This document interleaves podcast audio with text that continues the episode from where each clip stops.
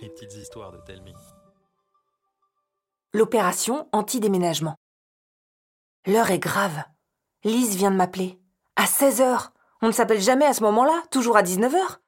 Et puis sa voix. Lola? Je sais pas quoi faire, ça va pas du tout. Quoi, qu'est-ce qu'il y a? Mes parents veulent déménager, c'est horrible. Déménager? Mais pour aller où? En Corée.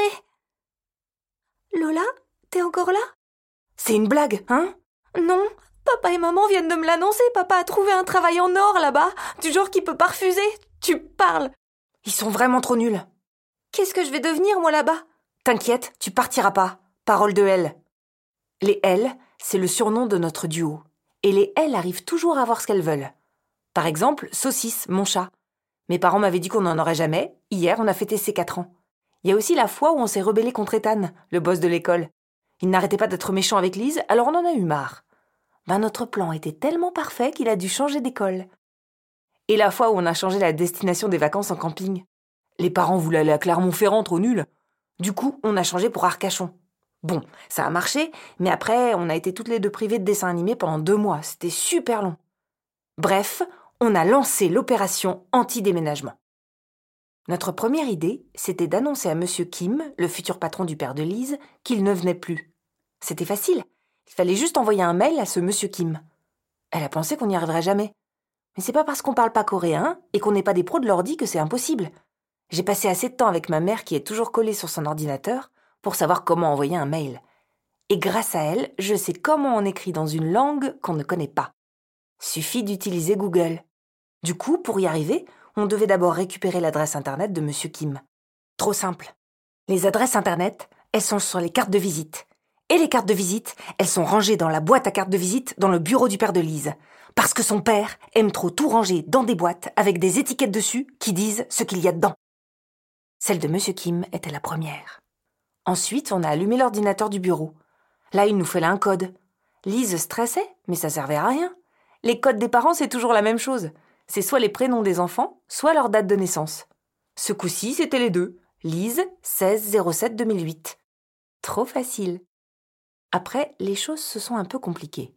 L'écran ne ressemblait pas du tout à celui de maman. Impossible de savoir où il fallait cliquer pour envoyer un mail. J'ai pas voulu le dire à Lise. Du coup, j'ai cliqué au hasard. Et là, tout a disparu. L'écran est devenu blanc, noir, bleu. On a fermé l'ordi paniqué et on a filé dans le jardin comme si de rien n'était. À 19h pile, j'ai appelé Lise. Alors, il a dit quoi ton père? Il a hurlé. Et Ben, il a amené son ordinateur chez le réparateur. Et Ben rien, on part toujours. Faut trouver une autre solution. Pourquoi on n'annulerait pas vos billets d'avion? Tu sais faire ça, toi? Non. Ah, je sais On kidnappe ton frère et on le rend seulement si vous restez.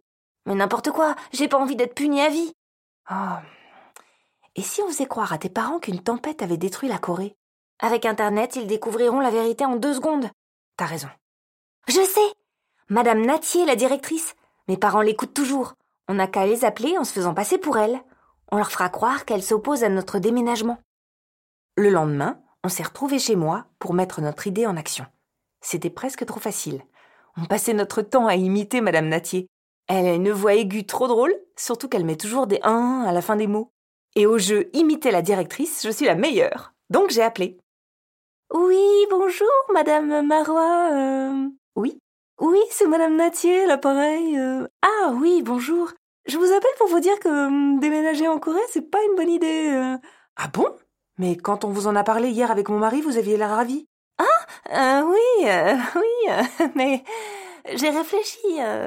un départ si rapide risque de rendre votre fille malheureuse, hein, et elle aura plein de mauvaises notes. hein. Et puis le coréen, c'est difficile. hein. Et à l'école, nous pensons que ça va créer un déséquilibre. Je tenais à vous le dire. Vous avez raison, nous serons vigilants.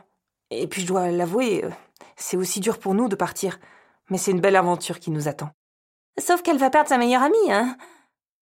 Lola? Pas du tout, je suis Madame Natier. Je sais que tu es très triste qu'on s'en aille. Mais vous pourrez toujours vous voir. Tu n'as qu'à venir à la maison, on pourra en parler ensemble. J'ai raccroché. Ça servait à rien de se voir, ça n'allait rien changer. Moi, je voulais que Lise reste. Les L ne pouvaient pas être séparées. Après ça, on a commencé une grève de la faim. mais à la fin de la première journée, on avait trop faim. Ensuite, on a bourré la boîte aux lettres de Lise de lettres qu'on avait écrites pour s'opposer à son départ. On est même allé voir la police pour les prévenir que Lise allait être kidnappée. Sauf que le policier a appelé nos parents. Finalement, on a eu une idée de génie, tellement géniale qu'on s'est demandé pourquoi on n'y avait pas pensé avant. Pour annuler le départ, il suffisait de saboter le camion de déménagement. Personne ne part à l'autre bout du monde sans ses affaires. De toute façon, cette idée devait marcher parce qu'après le passage des déménageurs, Lise allait partir pour toujours. Il n'y avait pas 36 000 solutions. On a attendu que les adultes soient un peu fatigués pour prétexter avoir un dernier carton à descendre. Le carton qui contenait tous les secrets des L, comme par hasard. On l'a mis dans le camion, mais avant de retourner dans la maison, on s'est faufilé dans la cabine. Là, on a trouvé le vieux boîtier du GPS plein de poussière. Comme il était un peu dur à utiliser, on s'est caché dans la remorque derrière un meuble. Après de longues minutes à batailler, on a réussi à entrer la nouvelle destination. La maison de la grand-mère de Lise, ben oui, on voulait pas que Lise perde toutes ses affaires pour de vrai. On allait remettre le GPS à sa place quand on a entendu du bruit. Quelqu'un approchait.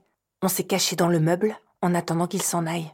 Sauf que les portes se sont refermées et que le camion a démarré avec nous dedans. Mais pourquoi il démarre? Ils ont pas le GPS Oh punaise, si ça se trouve c'était pas le bon. Arrête Ben, ça expliquerait pourquoi il est plein de poussière. Et puis, quand j'y pense, papa, quand il utilise son GPS, ça a l'air bien plus simple. Oh, qu'est-ce qu'on va devenir?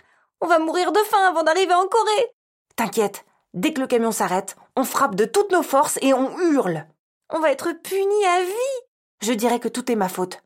Non, mais le voyage, ça va être trop long. Imagine la tête des parents quand on les appellera de chez mamie. Au moins, on aura tout essayé. Mais comment je vais faire sans toi? Et moi, comment je vais faire sans toi? Je vais être toute seule là-bas, ça va être horrible. Tu vas retrouver une meilleure copine et tu m'oublieras. Mais arrête, c'est impossible. Vraiment? Bah oui, t'es ma meilleure amie pour la vie. Tu m'oublieras pas Tu sais bien qu'une aile ne ment jamais. Et puis notre amitié est plus forte que 9000 kilomètres de rien du tout. Ouais, c'est vrai. Et puis, si tu te fais des nouveaux copains, tu me les présenteras? Ben oui. D'un coup, le camion s'est arrêté. Comme prévu, on a hurlé et tapé sur la paroi. Les portes se sont ouvertes. La lumière nous a éblouis. Il y avait quatre silhouettes, celle de nos parents, même pas étonnés, même pas fâchés. On s'est tous pris dans les bras et on s'est promis qu'aux prochaines vacances, on se reverrait. Parole de elle. C'était une petite histoire de Cécile Rubin, racontée par Karine Texier. Vous l'avez aimé Dites-le nous par mail, Facebook ou en laissant un commentaire sur votre application de podcast. À bientôt